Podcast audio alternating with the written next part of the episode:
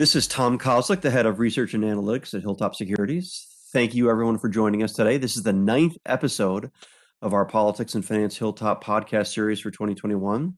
During these discussions, we consider topics that intersect the world of politics and finance.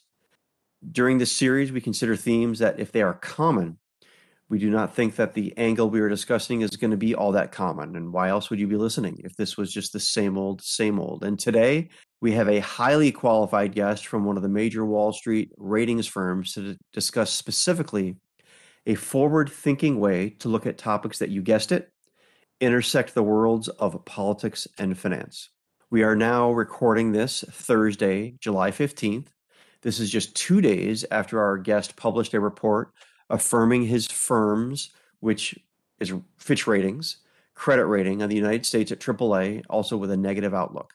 In our last podcast with Chris Iacovella from the American Securities Association, we focused on the political landscape in Washington, D.C., fiscal policy, and the potential for another massive infrastructure package. This week, we are going to include the world of Washington, D.C. politics again, but this time around a little different flavor with our special guest from Fitch Ratings, Charles Seville. Charles, thank you very much for joining us and thank you especially for joining us on such short notice. Thanks very much for having me. Charles is a senior director at Fitch Ratings, and he's the co head of the America's Sovereign Ratings Group in New York. Before joining Fitch, Charles was an economist at the Economist Intelligence Unit, and I felt a little foolish yesterday because before I saw his resume, I asked him during our pre-interview call if he read the Economist newspaper, and I, you know, then came to find out that he worked there. Well, now I know. Charles, we are very lucky that you were able to take some time out today to discuss the rating commentary you published uh, on July 13th. And before we get to this most recent rating report, I was wondering if you could set the table for us a little bit and describe the outlook action Fitch took last year. Please correct me if I have this incorrect, but uh, last year was when Fitch assigned the negative outlook to the United States. Yeah, that's right. Um, so July last year, well, we actually reviewed the US twice last year, um, mm-hmm. and the second review was in July, and we affirmed the AAA rating but revised the outlook to negative.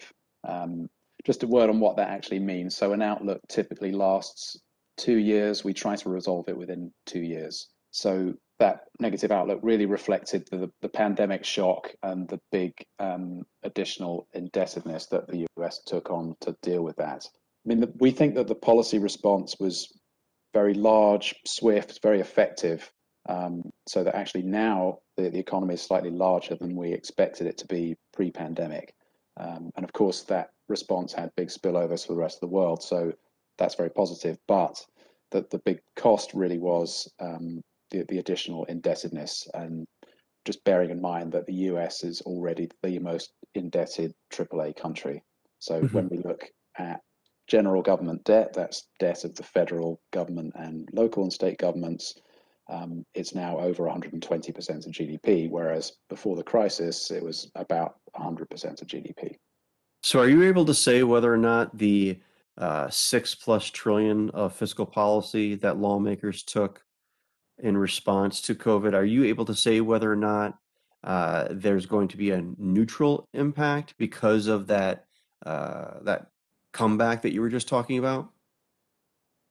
Well, obviously, in the short term, it, it helped stabilize the economy and um, support consumption and uh, stopped a lot of businesses from going bankrupt uh, and so on.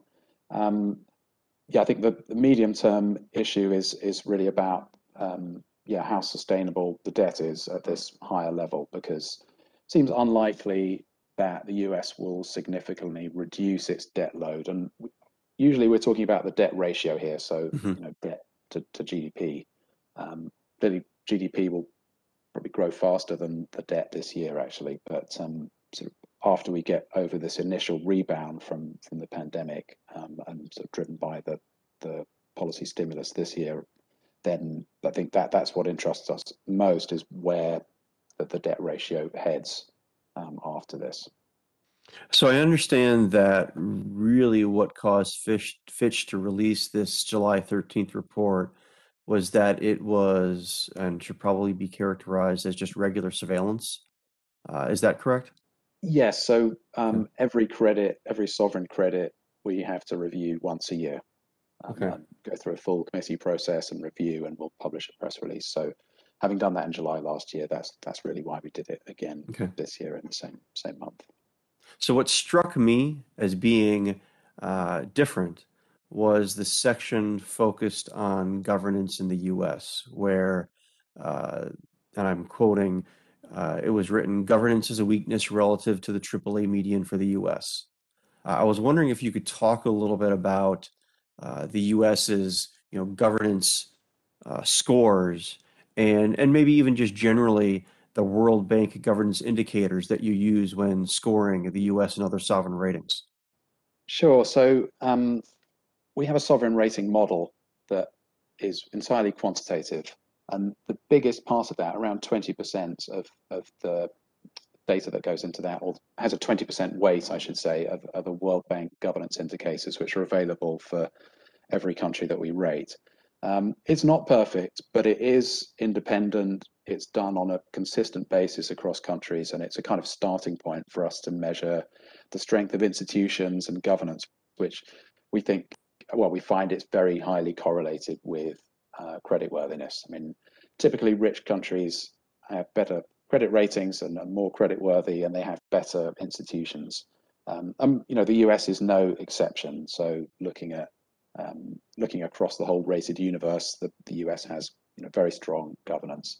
But when you're comparing it to the very small club of countries that are rated AAA, uh, governance has always been somewhat weaker.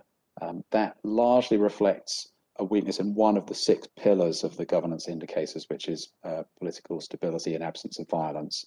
I think you know this. We've seen this in other countries that it can reflect um, terrorist episodes and, and phenomena like that. So it's not entirely related to domestic governance. But even when you look at the other pillars, uh, it is somewhat below. There's been a very mild deterioration um, in the last couple of years. So yeah, that that's just a bit of background by way of background on the on the governance indicators and and how we think about governance uh, sort of in our rating process. So it sounds as though the U.S. governance indicators have always been maybe a little weaker relative to the medians, or and and it's not. And it, it you said that they've weakened a little more in recent years, uh, but you also wrote in this report this week and again, I'm quoting the failure of the former president to concede the election and the events surrounding the certification of the results of the presidential election in Congress in January have no recent parallels in other highly rated sovereigns. I'm wondering are, if there are examples that you can draw on where other executives or presidents have not conceded an election and or uh, we've seen you know, kind of resulting kind of the violence like we saw on January 6th, or I should say the potential violence towards other elected representatives. I'm really, really interested to see and or hear, I should say, where the U.S. is compared to the AAA median on that one. Because as you're mentioning, it sounds as though these types of events might occur in other countries or other lower rated countries, but not in AAA countries and certainly not in the U.S. I was wondering if you could break that down for us a little bit. Yeah, I think that's right. When you're just looking at the the AAA countries, it's it's I don't think there are any other parallels. Looking at highly rated countries, um, you know, in the EU, uh, we have Poland, which is rated in single A category, where we have some concerns about rule of law that we've been talking about, where some um, some of the arrangements appear to be in conflict with some of the uh, EU um, principles, so that they've come into conflict with, with the EU there on, on some um, issues. Um, but in other high, and of course, we've seen episodes of unrest in, in other countries. I mean, we had the the Yellow Jackets, Gilets jaunes protests in, in France, for example. I mean, that's a that's a double A category sovereign. Um, we've certainly seen those types of phenomena, but I think what's different about what we saw in the US is really touches on the, the core of the, the democratic system where, you know, this relies on norms. It's not just a bunch of rules. It relies on norms and people's adherence to those and, and belief in, in the system. Uh, and I think what is a little concerning is that you had not only one actor refusing to, to, to sort of adhere to the, the norms, but also there appear to be quite a lot of people who, who agree with him. Um, and that, that I think is, yeah, a potential potential concern if, if you have either side or both sides of the, the process starting to, the, the, the political spectrum starting to, to doubt or, or question the, the system. And the US, of course, has a very well, a unique constitution, um, the electoral college, all of these features are sort of pretty different from what we see elsewhere in the world. Um, and the way the, the, separation of powers in the US is also quite different. So Congress is, is extremely powerful. So the president has a lot of authority over lots of areas, but you know, we're talking about taxing and spending. Um, you know, Congress is really in the driving seat in, in those types of decisions.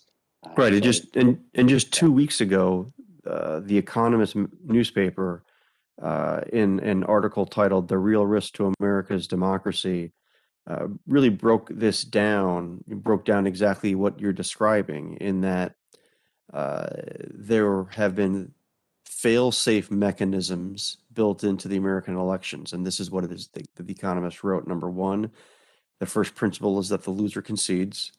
The second is the integrity of, integrity of local elections, and third is the third fail-safe is the courts.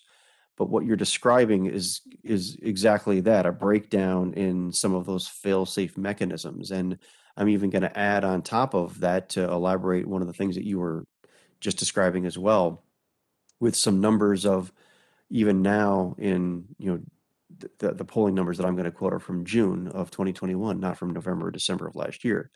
Uh, but just to update everyone on where the Politico winds are blowing right now, a morning consult and political poll from the middle of June reported that almost three out of four, or 74% of Republican voters, support state level support to review the 2020 presidential election results. And one out of two of those GOP voters believe those potential reviews will uncover information that could change the election's outcome.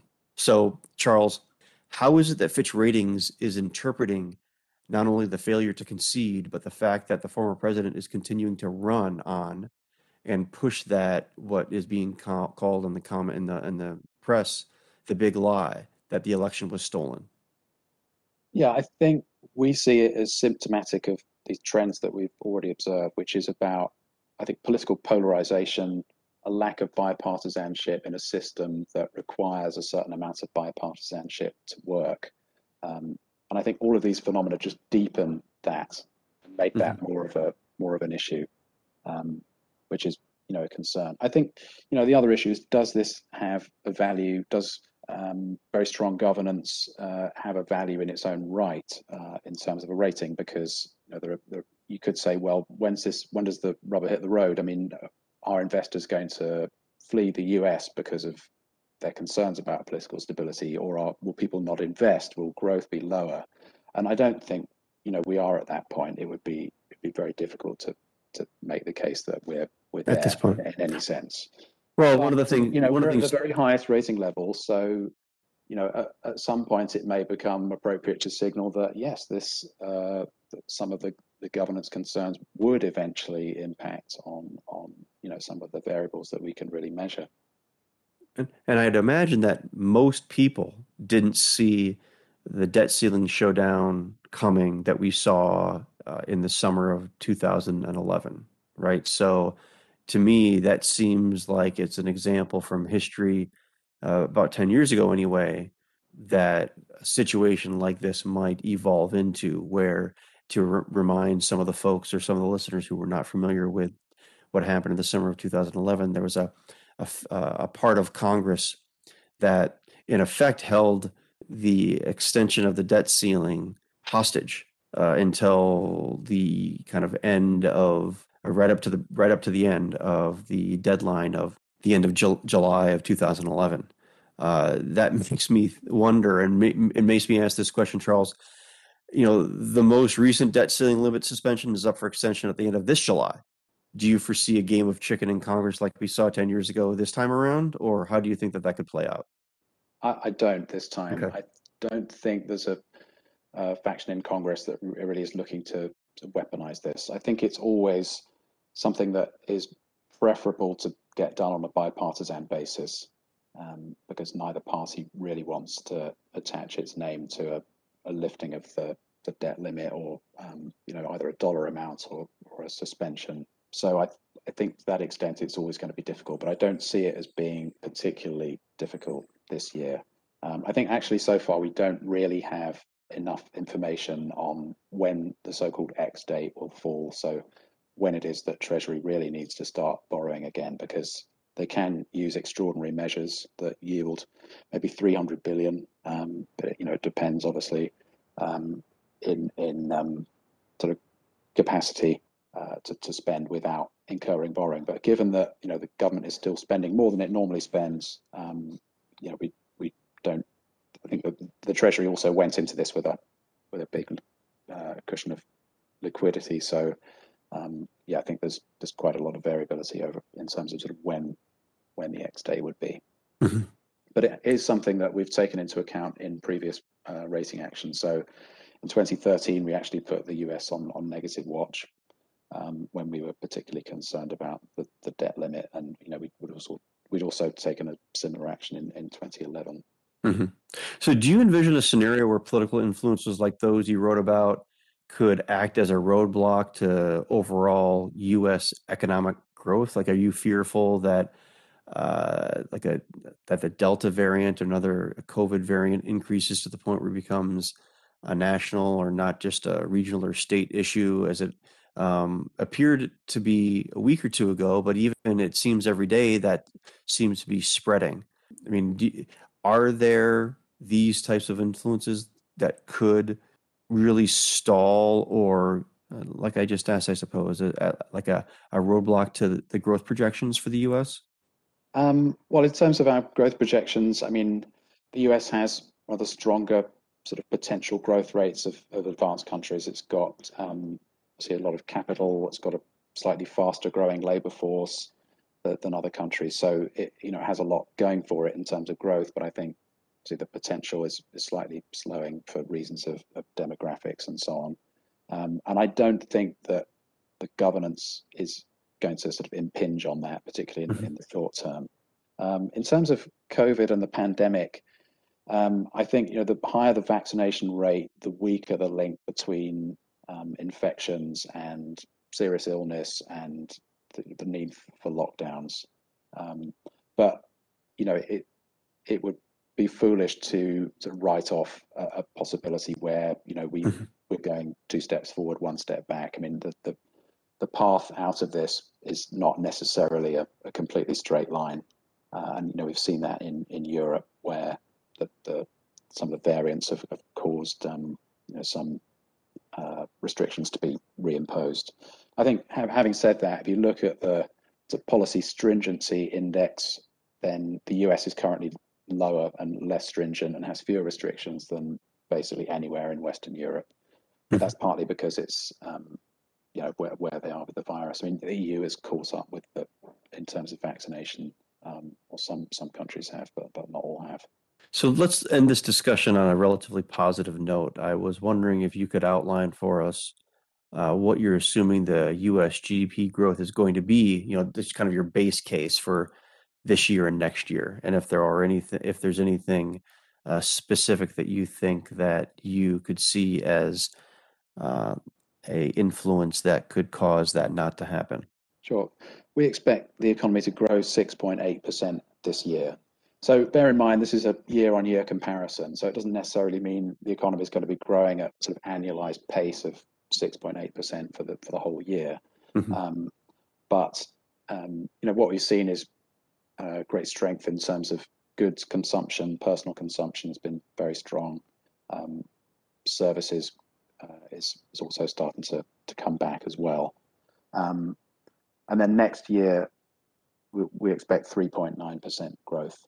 Um, but same sort of caveat applies, but I, you know, I think we're, we're still seeing quite a lot of strength. But of course, next year, we won't have the scale of fiscal uh, policy uh, support that we had this year and, and, and last. Um, so, you know, we're not going to have households will not be receiving the same scale of transfers, but equally, uh, people's wage income should be holding up or, or increasing. Um, and in terms of unemployment, that is still 5.9%. I think the sort of higher than it was pre-pandemic, where we were getting into sort of between, well, I think 3.5%. Um, so there's still a gap there in terms of employment, and we do expect that to be to be made up. But in terms of output, essentially we got a, lot of sort of productivity jump. Output came back without all the jobs coming back. Um, so fr- from here on in, I think we get slightly more gradual increases in output, and, and then the labour market um, recovers gradually, and the unemployment rate comes down. So what I was wondering about is if there is if as the economy comes back to full employment, if that's going to help create a floor underneath uh, overall output. Um, to some extent, yes. Um, you know, we don't know if all the jobs are going to come back and in the same places and in the same industries. I mean, so there could be some structural changes to the labor market. Yes, I think so. Some people and some mm-hmm. people may decide they don't want to go back to the sectors where they were employed before. Yeah, so I, th- I think there will be some some changes. Okay, well, thank you very much, Charles. I think that that was a a great deep dive into uh, what you're seeing as far as the the political landscape for the U.S. and the potential impact on the U.S. sovereign credit rating. Um, hopefully, we'll be able to have you come back and and update us uh, after uh, we see potentially what happens with infrastructure and or uh, things leading up to the 2022 midterms. Again, Charles, thanks very much for joining us. We really appreciate it. No, thank you, Tom. This is Tom Kozlik from Hilltop Securities. Thanks everyone for joining us. And until next time, uh, have a good day.